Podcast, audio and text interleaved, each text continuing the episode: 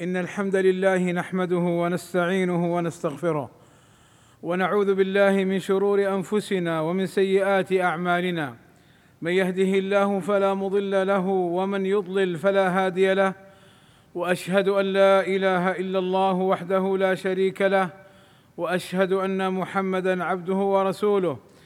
يا أيها الذين آمنوا اتقوا الله حق تقاته ولا تموتن إلا وأنتم مسلمون.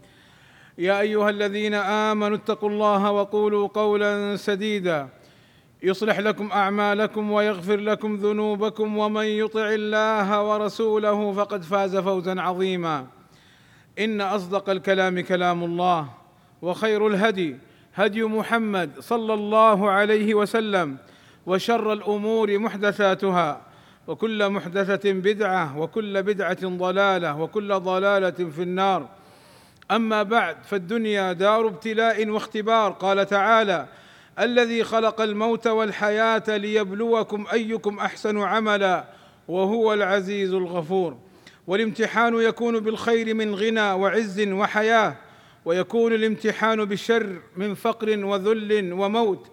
قال تعالى ونبلوكم بالشر والخير فتنة والمؤمن موقفه من الابتلاء بالخير والشر كما قال النبي صلى الله عليه وسلم عجبا لأمر المؤمن إن أمره كله له خير وليس ذلك لأحد إلا للمؤمن. إن أصابته سراء شكر فكان خيرا له وإن أصابته ضراء صبر فكان خيرا له. والزلازل والأعاصير والسيول وغيرها من المصائب التي يمتحن بها العباد فيها أجر عظيم لمن صبر. قال صلى الله عليه وسلم من يتصبر يصبره الله وما أعطي أحد عطاء خيرا وأوسع من الصبر. وقال صلى الله عليه وسلم من يرد الله به خيرا يصب منه أي يصاب بمصيبة وببلاء. وقال صلى الله عليه وسلم ما يصيب المؤمن من نصب ولا وصب ولا هم ولا حزن ولا أذى ولا غم حتى الشوكة يشاكها. إلا كفر الله بها من خطاياه.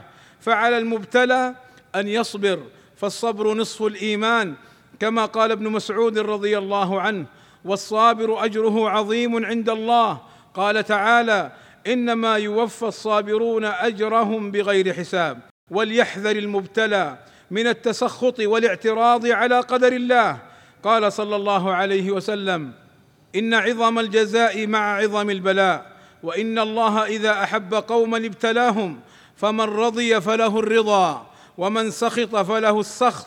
وليعلم أن هذا الابتلاء قد يكون رفعة للدرجات وتكفيرا للخطايا والسيئات وعلى المؤمن أن يستغفر الله ويتوب إليه ويلجأ إلى الله. قال تعالى ادعوا ربكم تضرعا وخفية إنه لا يحب المعتدين ويدخل في دعاء الله دعاؤه برفع البلاء ودعاؤه بعبادته وطاعته فيما أمر واجتناب ما نهى عنه وزجر. والله أسأل لي ولكم التوفيق والسداد وأن يغفر لنا الذنوب والآثام. إنه سميع مجيب الدعاء. الحمد لله رب العالمين والصلاة والسلام على المبعوث رحمة للعالمين وعلى آله وصحبه أجمعين عباد الله. على المبتلى. بالمصيبة أن يقول إنا لله وإنا إليه راجعون. قال صلى الله عليه وسلم ما من عبد تصيبه مصيبة فيقول إنا لله وإنا إليه راجعون. اللهم أجرني في مصيبتي واخلف لي خيرا منها. إلا آجره الله تعالى في مصيبته وأخلف له خيرا منها. ويشرع لنا جميعا أن نقول كل صباح ومساء ما رواه عبد الله بن عمر رضي الله عنهما. قال لم يكن رسول الله صلى الله عليه وسلم يدع هؤلاء الكلمات إذا أصبح وإذا أمسى. اللهم إني أسألك العافية في الدنيا والآخرة. اللهم إني أسألك العفو والعافية في ديني ودنياي وأهلي ومالي. اللهم استر عوراتي وآمن روعاتي. اللهم احفظني من بين يدي ومن خلفي.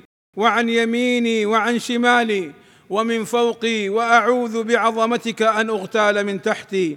وقوله صلى الله عليه وسلم أن أغتال من تحتي يعني الخسف وإنما أصاب إخواننا بالمغرب وليبيا وغيرهما من مصائب الزلازل والأعاصير والفيضانات. نسأل الله أن يكتب لمن مات منهم الشهادة. فقد ذكر النبي صلى الله عليه وسلم من الشهداء فقال الغرق شهيد والحرق شهيد والذي يموت تحت الهدم شهيد فنسأل الله لهم ولغيرهم من إخواننا المسلمين أن يرحم موتاهم وأن يشفي مرضاهم وأن يجبر كسرهم وأن يكشف كربهم وأن يرزقهم الصبر وأن يصلح أحوالهم وأن يبدلهم إلى خير ونعمة. عباد الله إن الله وملائكته يصلون على النبي يا أيها الذين آمنوا صلوا عليه وسلموا تسليما.